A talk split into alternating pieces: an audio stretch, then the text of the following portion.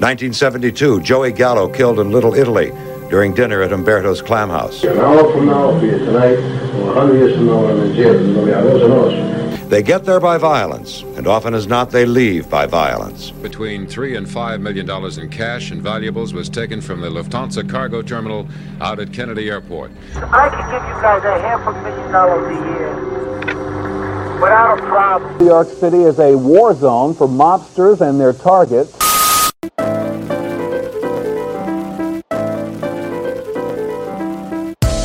Hello, everyone, and welcome into episode 51 of The Black Hand, an organized crime history podcast. I'm your host, Bliss Grieve, and on today's show, we're going to be talking about Agha Hasan Abedi and the Bank of Credit and Commerce International, which has been described as the biggest banking scandal in history, including fraud and money laundering.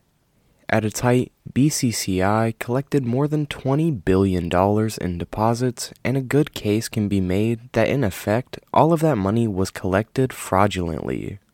More than that, BCCI was a revolution for banking, and they were really one of the first international financial institutions and with their incredibly decentralized operating structure, they were able to circumvent the typical rules of banking, creating a safe haven for those who couldn't afford to have their money scrutinized, including the Medellin cartel, multiple military dictators, and even the CIA.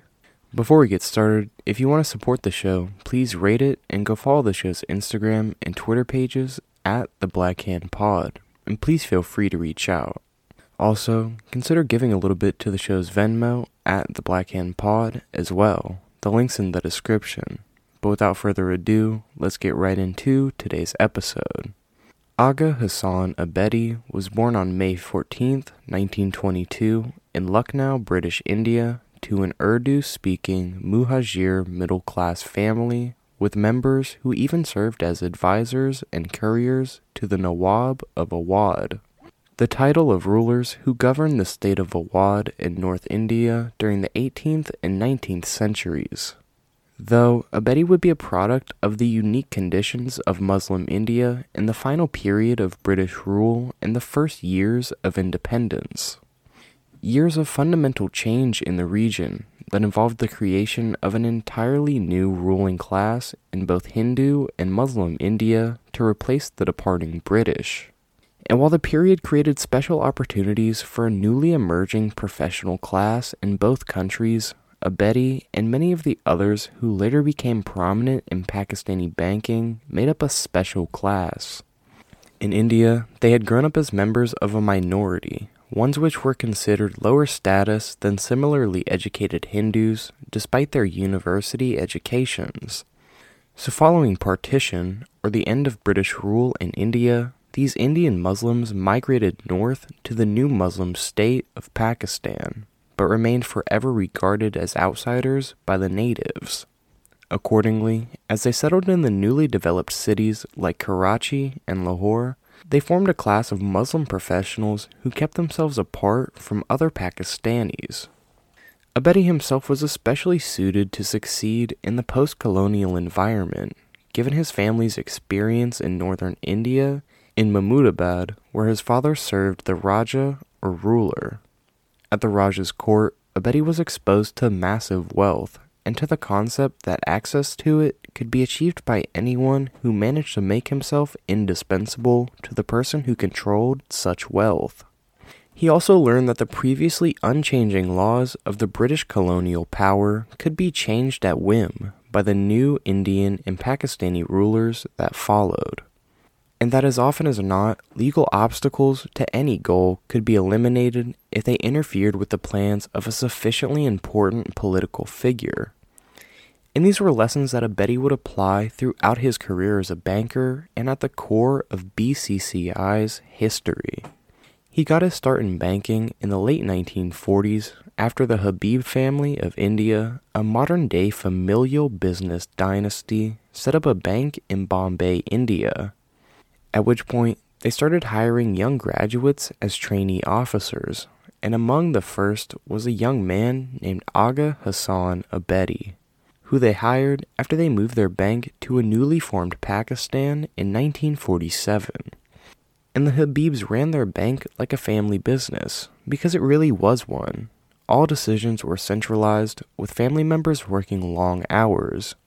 And Abedi rose very rapidly through this system, but soon found that the atmosphere was too restrictive for the large number of ideas that he had. So after 11 years of service, in 1958, he left Habib Bank and was able to gather investors to form a new bank to be known as United Bank. The central bank in Pakistan gave him the license and was happy with his statements that he wanted to form the largest bank in the young country. And sure enough, within 10 years, United Bank became the second largest in Pakistan. Additionally, the bank had opened branches overseas, including quite a few countries in the Middle East. The bank was already poised to become the largest bank in Pakistan, but political conditions were making it apparent to Abedi that Pakistan probably wouldn't be able to form the basis for an operation the size that he wanted. His earliest successes came largely as a result of him recognizing the importance of providing payoffs or other under the table services to Pakistani officials, especially the leadership of any current governing party. For example, when the United Bank was formed in 1959, Abedi appointed I. I. Chundrigar, the former Prime Minister of Pakistan, as chairman. He was a close confidant of Pakistan's then current Prime Minister Ayub Khan, and as a result, Abedi was also able to maintain close ties to the Khan government. Later hiring Khan's Minister of Information to become the publisher of a BCCI promotional magazine. And when the Pakistani military government was replaced following a skirmish that resulted in the severance of eastern Pakistan into Bangladesh, Abedi became just as close to Pakistani socialist Ali Bhutto, who served as the country's fourth president. And when Bhutto was overthrown in a 1978 military coup, Abedi quickly changed allegiances again to Bhutto's successor, General Zia. Zia later executed Bhutto for financial crimes in which Abedi, among others, were clearly involved, while forming close ties to Abedi. Abedi also sought out key pillars of the Pakistani private sector, securing the Saigol family as a client of Abedi's in three successive banks Habib, United, and then BCCI. The Saigol Group was one of the major industrial and trade groups in Pakistan by the mid 1950s, with its initial fortune coming from textiles, and were as close to old wealth as one could get within Pakistan's commercial class. Abedi first secured the Saigol account while at Habib and took the account with him when he left to form United Bank, making the Saigols United's principal shareholders. At the time, some in Pakistan's commercial community wondered how Abedi had managed to take the important Saigol relationship from the Habib Bank. Then, 30 years later, it was found that the reason was Abedi's willingness to reschedule millions in loans to the Saigols whenever they found it convenient to repay them. And it was through these and similar relationships that Abedi was able to build United Bank into the second largest bank in Pakistan, complete with a protocol department responsible for taking care of the personal needs of VIPs and by the early 1970s, there was an ongoing tension between Abedi's ambition to move beyond Pakistan and that of the Pakistani government to keep Pakistani institutions in general, and his bank fell specifically under their control. From the time he took power, Pakistani Prime Minister Ali Bhutto was threatening to nationalize the banks, as he had already nationalized other sectors. Accordingly, Abedi began moving forward with the initial steps to form BCCI as a Pakistani managed bank outside of Pakistan. And when Bhutto in turn learned about Abedi's attempt to circumvent his new socialist order, he not only went ahead with his plans for nationalizing the United Bank, but promptly placed Abedi under house arrest. While under house arrest, he further developed his scheme for his new institution, and unlike United Bank, it would operate in a manner to defy the ability of the Pakistani government or any other to impede any objective it might seek. It would be the first global, international, and transnational bank. up to this stage, in the early 1970s, there were mostly national banks and savings banks. The few banks that were international were colonial banks from Britain, France, Germany, and lately from America. So they were normally not international. They were really just big national banks of countries that were international in network only. So he thought that if a genuinely global bank was started, bridging all the third world countries, as well as some first world countries, there would be a unique banking structure that could be very useful socially and also very profitable. The nationalization of Pakistani banking, which provided the impetus for BCCI, also ensured that BCCI would retain the Saigol relationship as a substantial portion of their businesses were also nationalized by Bhutto in 1972. Nationalization also provided other Pakistani businessmen with powerful motivation to find a bank that couldn't be controlled by the Pakistani government. The most important of these proved to be the Gokal brothers, Pakistanis who became owners of the largest shipping empire in the world through BCCI lending with a business that ultimately included commodity trading, general trading, manufacturing, financial service, and real estate. In addition to freeing them from the threat of Pakistani appropriation, BCCI provided both the Saigols and the Gokals with one key service that no other bank could provide the freedom to defer repayment of past loans and to borrow new money at will. Moreover, both clients received a special privilege similar to that afforded to BCCI's own officers. When something went wrong and they lost money, BCCI would help them cover it up.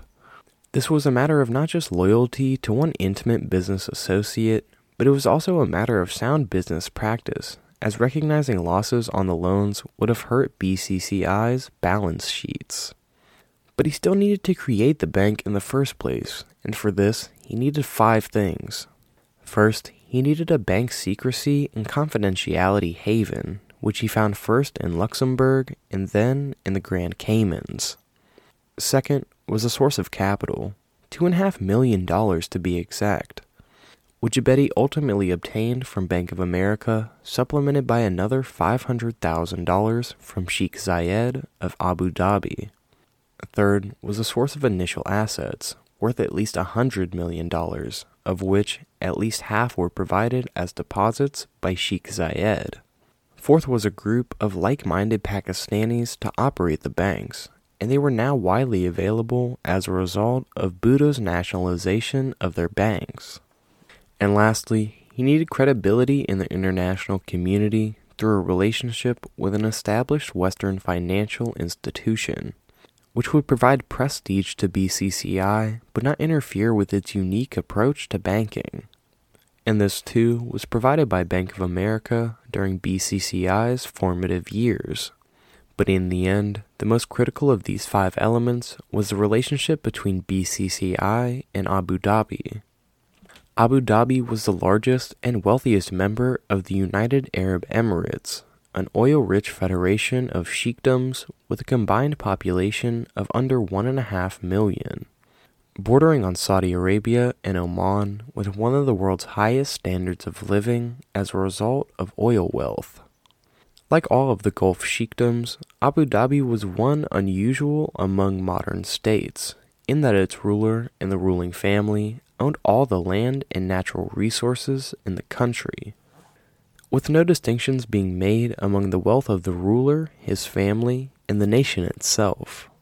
As early as 1967, Abedi's high net worth customers included the ruler of Abu Dhabi, Sheikh Zayed, and his family. He was the recently installed head of a newly wealthy oil state who owed his power to a British coup against his brother in 1966.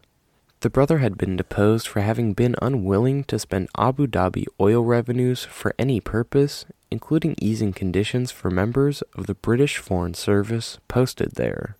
But after installing Sheikh Zayed, British officials had failed to pay attention to his desire to be taken seriously as an important political leader. By contrast, Abedi viewed the Sheikh as a potentially important resource.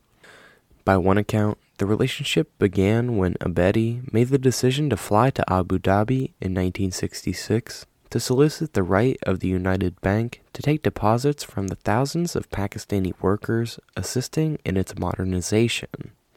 Traveling with one assistant and bringing an oriental rug as a gesture of goodwill, Abedi secured Sheikh Zayed's permission for the United Bank to open a branch in Abu Dhabi.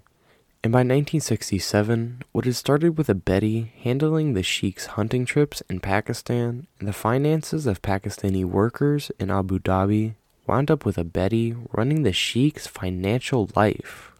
As far as Pakistani bankers watching from the outside in were concerned, Abedi was coordinating everything for the Sheikh. From the building of his palaces in Pakistan, the furnishing of his villas in Morocco and Spain, to even planning his medical appointments. From the point of view of BCCI, Sheikh Zayed and his family were ill equipped to handle the demands of a modern world and in the early days were dependent on Abedi and his bank for their every need and among BCCI officers, it was believed that the United Arab Emirates itself owed its creation to Abedi, who came up with the idea as a means of reducing instability among the Gulf Emirates and increasing the stature of Sheikh Zayed. And it's absolutely clear from BCCI documents that Abedi's relationship with the Sheikh of Abu Dhabi was the foundation of the establishment of the bank, without which BCCI never could have existed. Throughout the first critical decade of BCCI's 18 year existence, as much as 50% of their overall assets were from Abu Dhabi and the Sheikh's family, which was earning about $750 million a year in oil revenues in the early 1970s, an amount that rose to nearly 10 billion a year by the end of the decade. Until the formation of a separate alliance, the Bank of Credit and Commerce Emirates, BCCI functioned as the official bank for the Gulf Emirates and handled a substantial portion of Abu Dhabi's oil revenues. And yet, from the beginning, there was an oddity about this central relationship, because at no time while Abedi was in charge of BCCI did Abu Dhabi hold more than a small share of BCCI's recorded shares and Abu Dhabi appears to not have capitalized on the bank, but instead to have insisted on guaranteed rates of return for the use of its money. Abedi used the expression providence to describe the deal he had made with Sheikh Zayed, but there would have been a number of compelling reasons for Zayed to respond to Abedi's offer.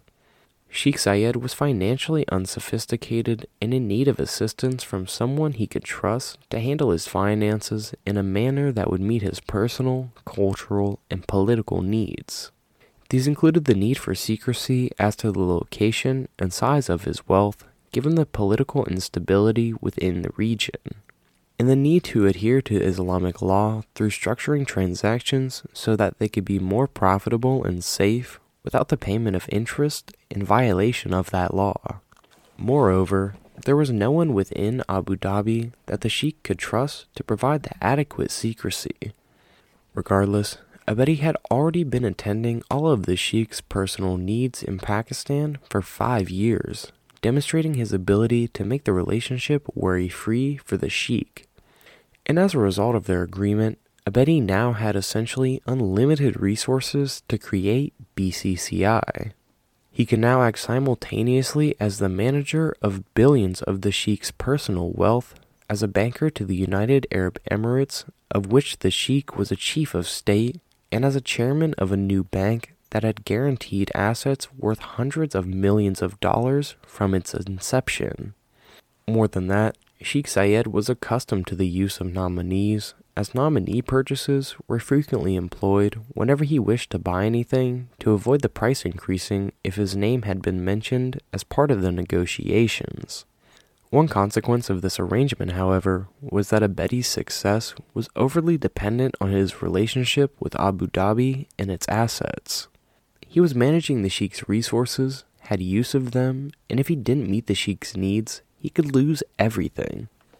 Recognizing his independence, Abedi made it a practice to ensure that BCCI would provide whatever the sheiks required whenever he or his family wanted it.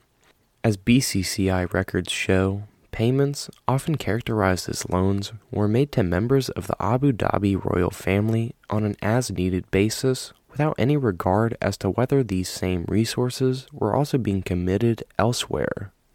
And with Abedi relying on the Sheikh's resources to finance his rapid expansion, BCCI's finances quickly became so intermingled with the finances of Abu Dhabi that it was difficult even for the bank insiders to determine where one left off and the other began. But although Abedi now had a large source of assets for BCCI, the Sheikh of Abu Dhabi couldn't provide him with credibility in the West. His first choice for a prestigious Western partner, American Express, insisted on having a major say in BCCI's management, which he couldn't tolerate. And his search for a more compliant partner brought him to Bank of America, which in 1972 was one of the most aggressive U.S. international banks with a presence in Iran and Pakistan. For BCCI, a relationship with Bank of America would provide recognition in the West and access to Bank of America's global network for correspondent banking. And for Bank of America, BCCI provided a potentially lucrative entry into Arab oil wealth at a tiny capitalization cost of $2.5 million. So, following a lunch in San Francisco, Bank of America agreed to provide the money and to be a passive partner in BCCI permitting Abedi to run the operation as he pleased. But with only $3 million in total capital to start, Abedi kept the bank's initial overhead down by playing to his crowd of employees. He made the founder group shareholders of BCCI and put them to work in a tiny office in Abu Dhabi. And working conditions in Abu Dhabi, as well as at BCCI in the early days, were extremely primitive but more easily accepted by the Pakistani bankers than they were by the Western ones. At the same time, Abedi relied on senior Bank of America officials to sit on BCCI's board of directors, to recruit additional bankers, and to approve all major loans made by the bank. And although Abu Dhabi's royal family had a key interest in BCCI from its creation, in accord with their failure to provide the initial funds for capitalization BCCI's early stock records didn't show the royal family as the owner of the bank. A snapshot of BCCI shares from Bank of America files from 1977 showed the bank's majority owner as ICIC at 50%, its most important minority owner as Bank of America at 30%, and its largest Arab owner as Majid Al Futtaim of Dubai in the United Arab Emirates at just 4%, while the members of Abu Dhabi's royal family owned just 3.5%. This list indicated that the Pakistanis actually owned BCCI at a time when the outside world thought the bank was owned by oil rich Middle Eastern Arabs, including the ruling families of Bahrain, Dubai, Saudi Arabia, and Iran, as well as that of Abu Dhabi. That picture was complicated even further by the fact that ICIC wasn't the owner of its shares of BCCI on the share register of the bank in Luxembourg. Instead, several of the shareholders on the register were acting as nominees for BCCI according to the Bank of America records. Moreover, some of the subsidiaries owned by the bank also relied on nominees, and by the late 1970s, ICIC was the record controller of as much as 70% of BCCI when all was told. But even at the time, bank officers were told that ICIC really only owned about 30% of the bank. A further difficulty in establishing the ownership was that ICIC was borrowing very substantial amounts from BCCI with inadequate documentation, with the result being, for all intents and purposes, that BCCI was repeatedly buying itself and using various nominees along the way to hide this fact. Regardless, as a privately held company, BCCI was obliged to no one to provide detailed information about their shareholders, and they made it a practice to never reveal exactly who owned how much of the bank.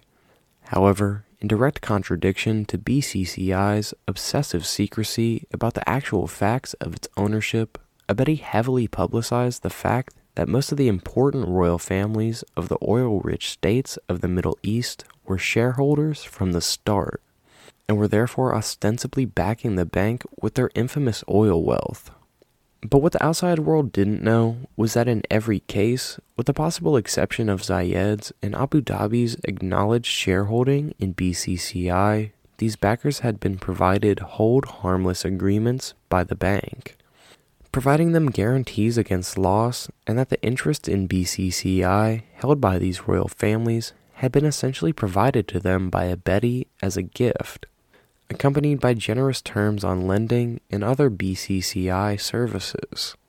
Several of the larger shareholders registered by this point included Wabel Foroughin with 11.5%, Mohammed Hammoud with 3.5%, Abdul Rauf Khalil, the Saudi government's intelligence liaison to the United States and other foreign governments, with 3%, and Kamal Adham, Khalil's predecessor as Saudi intelligence chief, with 3% and they were acting as BCCI's nominees for ownership of its own shares through guarantees that prevented them from being at risk.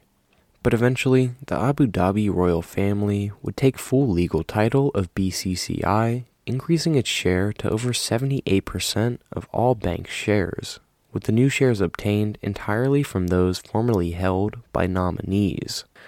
But regardless of the owner, throughout the 1970s, BCCI expanded rapidly, with Abedi adding new corporate members to the bank every month. Initially, BCCI was incorporated in one location only, which was Luxembourg. But just two years later, a holding company was created called BCCI Holdings, with the bank underneath it called BCCSA split into two parts.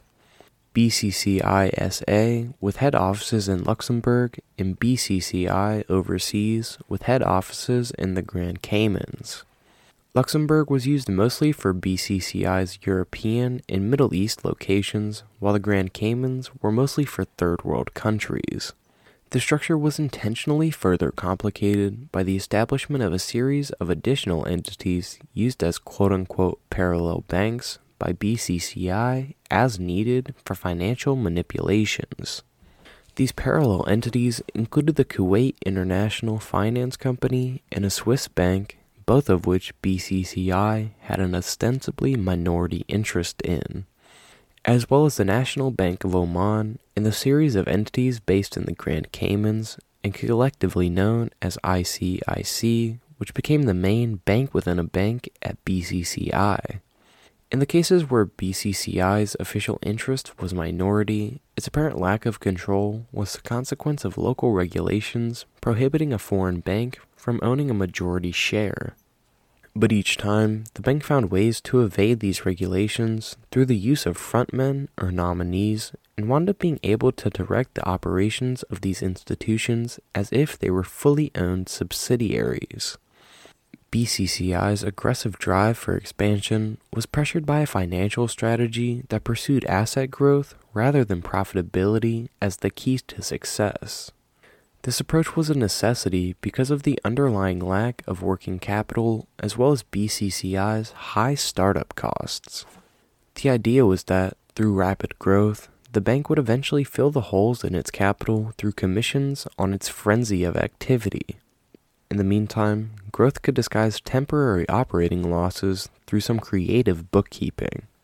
In fact, the growth didn't end the losses, but merely intensified the underlying capital problem, because BCCI needed to increase its retained capital in order to show an adequate cushion for its billions in new assets.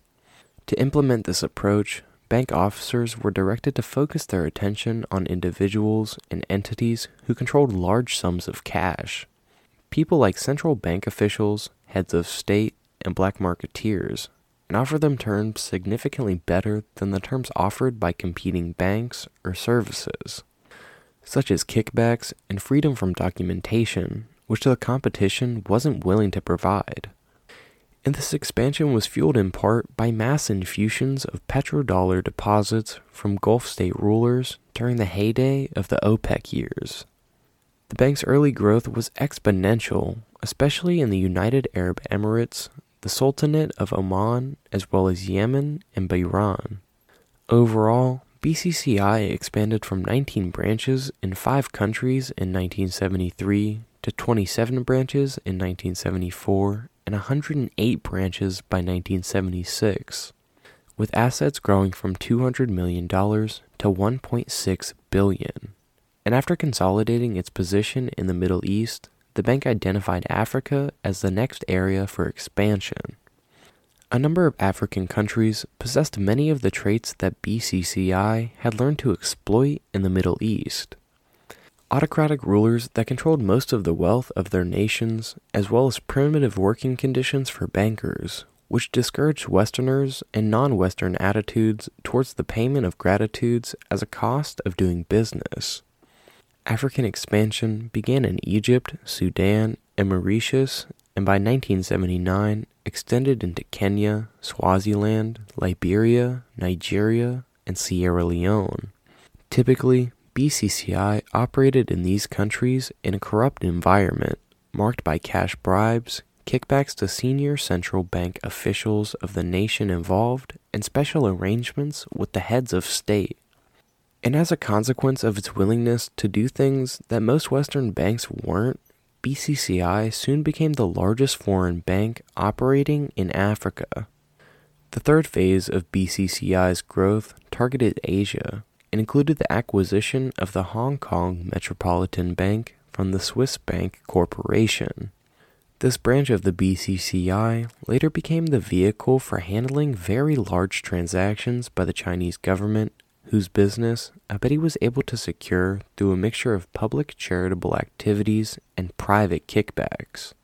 At the same time, BCCI decided to expand into the Americas, opening offices in Canada as well as branches in the United States, Venezuela, Colombia, Panama, and Jamaica.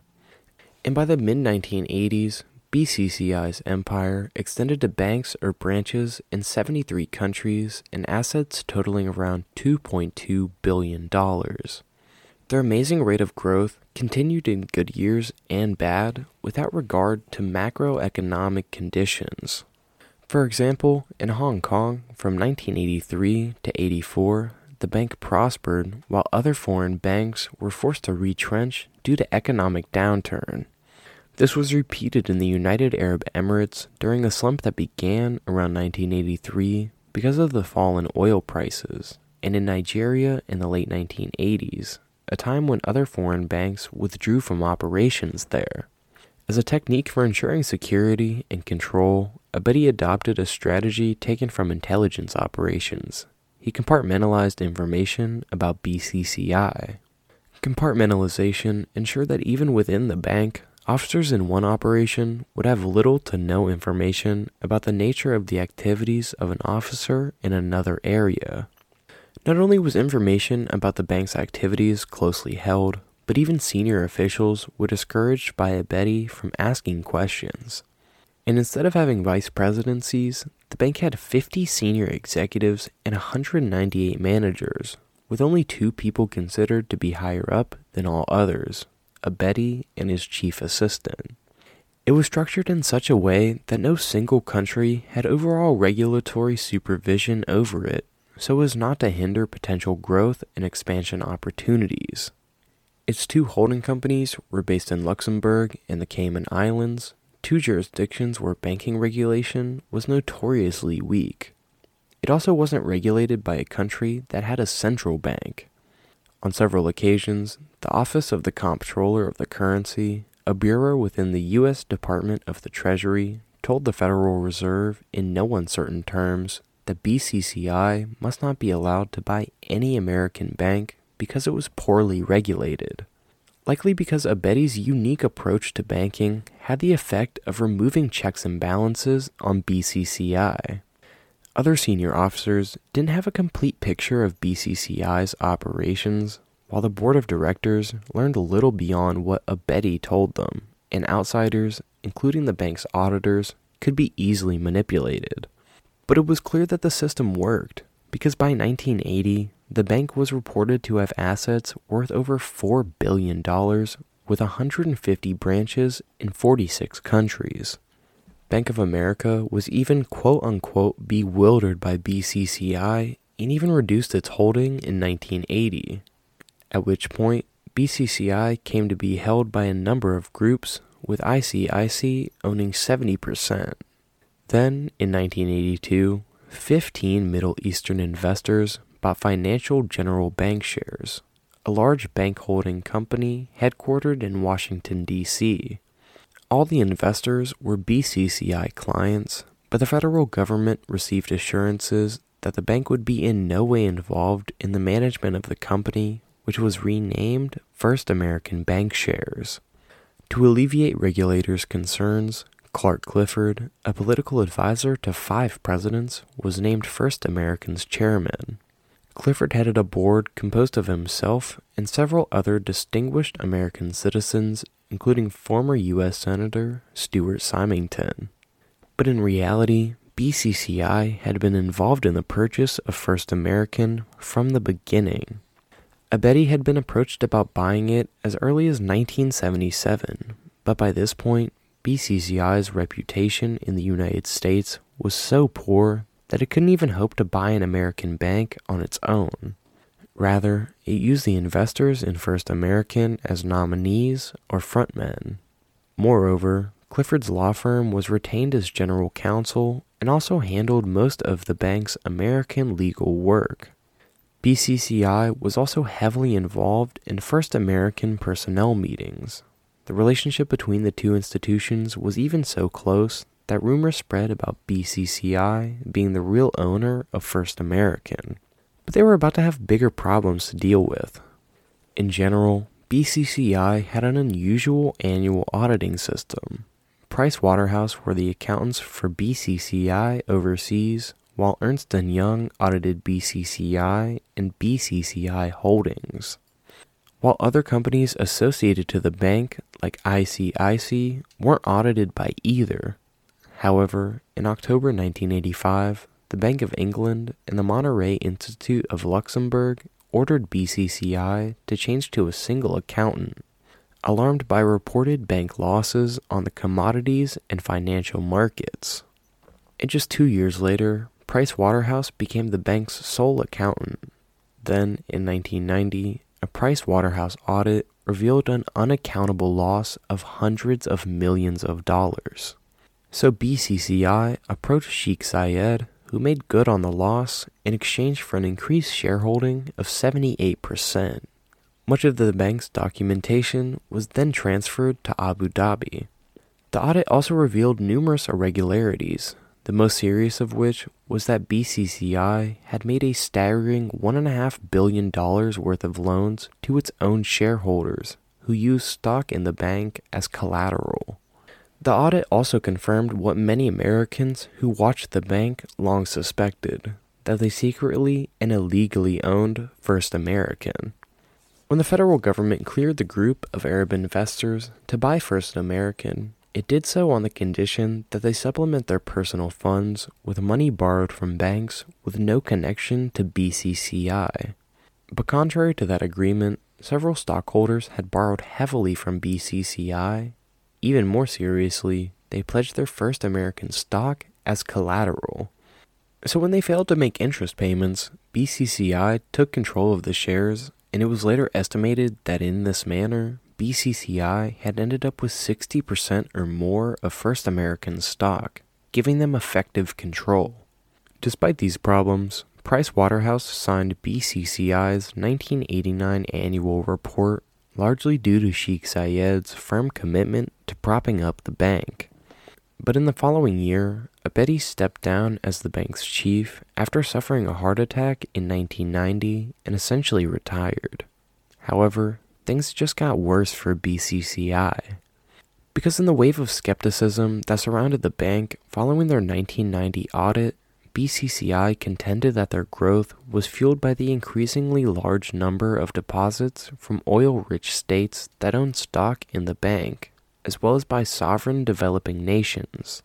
But this claim failed to satisfy the regulators. For example, the Bank of England ordered BCCI to cap its branch network in the United Kingdom at 45 branches. There was a particular concern over the bank's loan portfolio because of its roots in areas where modern banking was still a foreign concept. For instance, a large number of its customers were devout Muslims who were against charging interest on loans, a major pillar of modern banking, because they consider it to be usury.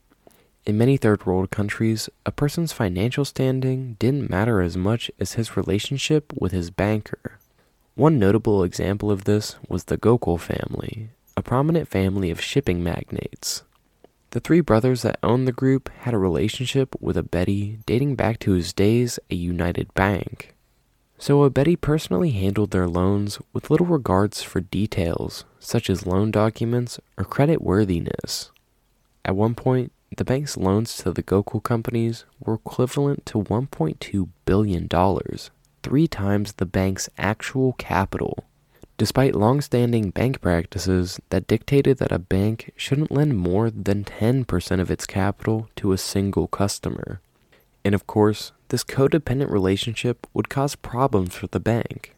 Because by 1978, the Gokal Group was in financial trouble, which meant that BCCI's loans were as well. So, to hide its losses, the bank funneled money often unrecorded deposits from elsewhere in the bank into the Gokal accounts to make it appear that loan repayments were up to date when they really weren't. Most times, the funds were routed through BCCI shell companies, and other times, payment documents were simply faked. As a result, the bank's troubled loan portfolio was now $3 billion, including a billion dollars worth of bad loans that had been transferred to the government of Abu Dhabi after Sheikh Zayed's purchase of controlling interest in the bank in 1990. Another billion dollars had gone to just three borrowers, including a Saudi financier, a former Saudi intelligence chief, and of course, the Gokal Group. So BCCI concealed deposits to bring its accounts into balance, and altogether, the bank hid more than $600 million in deposits. The biggest chunk, which amassed $358 million, came from an institution identified only as Tumbleweed. The bank then loaned money out to depositors against the unrecorded deposits. And while BCCI's actions likely would have attracted attention in a more carefully regulated environment like the US, the bank operated without regulatory oversight for years as a result of its decentralized structure. But the bank's dark side encompassed more than just bank fraud, as BCCI was at least a frequent conduit, if not an outright collaborator, in questionable activities. In addition to the violation of lending laws, BCCI was also accused of opening accounts or laundering money for figures like Saddam Hussein, Manuel Noriega, former Bangladesh military dictator Hussein Muhammad Ershad, and former Liberian President Samuel Doe, as well as for criminal organizations like the Medellin Cartel and the Abu Nidal terrorist cell. Police and intelligence experts even nicknamed BCCI the Bank of Crooks and Criminals International for its penchant to cater to customers who dealt in arms, drugs, and dirty money. Two bankers that headed the Panamanian branch of BCCI in the early 1980s even assisted Manuel Noriega with his accounts with the bank. William Von Raab, a former U.S. Commissioner of Customs, also told the Kerry Committee that the CIA had several accounts at BCCI. And according to a 1991 Time magazine article, the National Security Council also had accounts at the bank, which were used for a variety of covert operations, including transfers of money and weapons during the Iran Contra affair. The bank's downfall began in 1986 when an undercover U.S. customs operation led by Special Agent Robert Mazur infiltrated the bank's private client division in Tampa, Florida and uncovered their role in pocketing deposits from drug traffickers and money launderers. This two year undercover operation concluded in 1988 with a fake wedding attended by BCCI officers and drug dealers from around the world who had established a personal friendship and working relationship with Agent Mazur. At the same time, he was dealing with bank executives while undercover, using his undercover operation to establish a relationship with the Medellin cartel as one of their sources for laundering drug proceeds. As a result of the investigation, in 1988, the bank was implicated for being the center of a major money laundering scheme. And after a six month trial, the bank pleaded guilty in 1990. Then, in March 1991, the Bank of England asked Price Waterhouse to carry out an inquiry. As a result, Price Waterhouse submitted the Sandstorm Report, showing that BCCI had engaged in widespread fraud and manipulation, which made it difficult, if not impossible, to reconstruct the bank's financial history. At the time, BCCI was awaiting final approval for a restructuring plan that would see the bank reemerge as the Oasis Bank. But after the Sandstorm report, regulators concluded that the bank was so fraught with problems that it had to be seized. And on July 5, 1991, regulators pursued a court in Luxembourg to order BCCI to be liquidated on the grounds that it was insolvent. Then, a few weeks after the seizure, on July 29th, a Manhattan grand jury indicted BCCI and Agha Hasan Abedi on 12 counts of fraud, money laundering, and larceny. He and the bank were then brought up on federal charges on November 1991 for using a puppet owner to run a bank in Los Angeles. And just a month later, the bank's liquidators pleaded guilty to all criminal charges pending against the bank in the United States, clearing the way for the bank's formal liquidation that fall. And when it was all said and done, BCCI paid $10 million in fines and forfeited all $550 million worth of their American assets. The largest single criminal forfeiture ever obtained by federal prosecutors at the time. Regardless, many of the major players in the scandal have never been brought to trial in American or UK courts, like Abedi, who died in 1995. He was under indictment in the US and UK for crimes related to BCCI, but Pakistani officials refused to give him up for extradition because they felt that the charges were politically motivated. And although major litigation ended in the case, Suits and legal actions relating to the bank were still being brought in 2013, over 20 years after the bank's failure. But that's really all I have for you guys today. I hope you all thoroughly enjoyed today's show and tune back in next week for episode 52. If you enjoyed today's show, please give it a rating and follow the show's Instagram and Twitter pages at the Black Hand Pod. And please feel free to reach out with feedback, suggestions, and comments. Also, please consider giving a little bit to the show's Venmo at the Black Hand Pod as well. But with that said, I hope you all have a great rest of your day. This is your host, Bliss Grieve, signing out.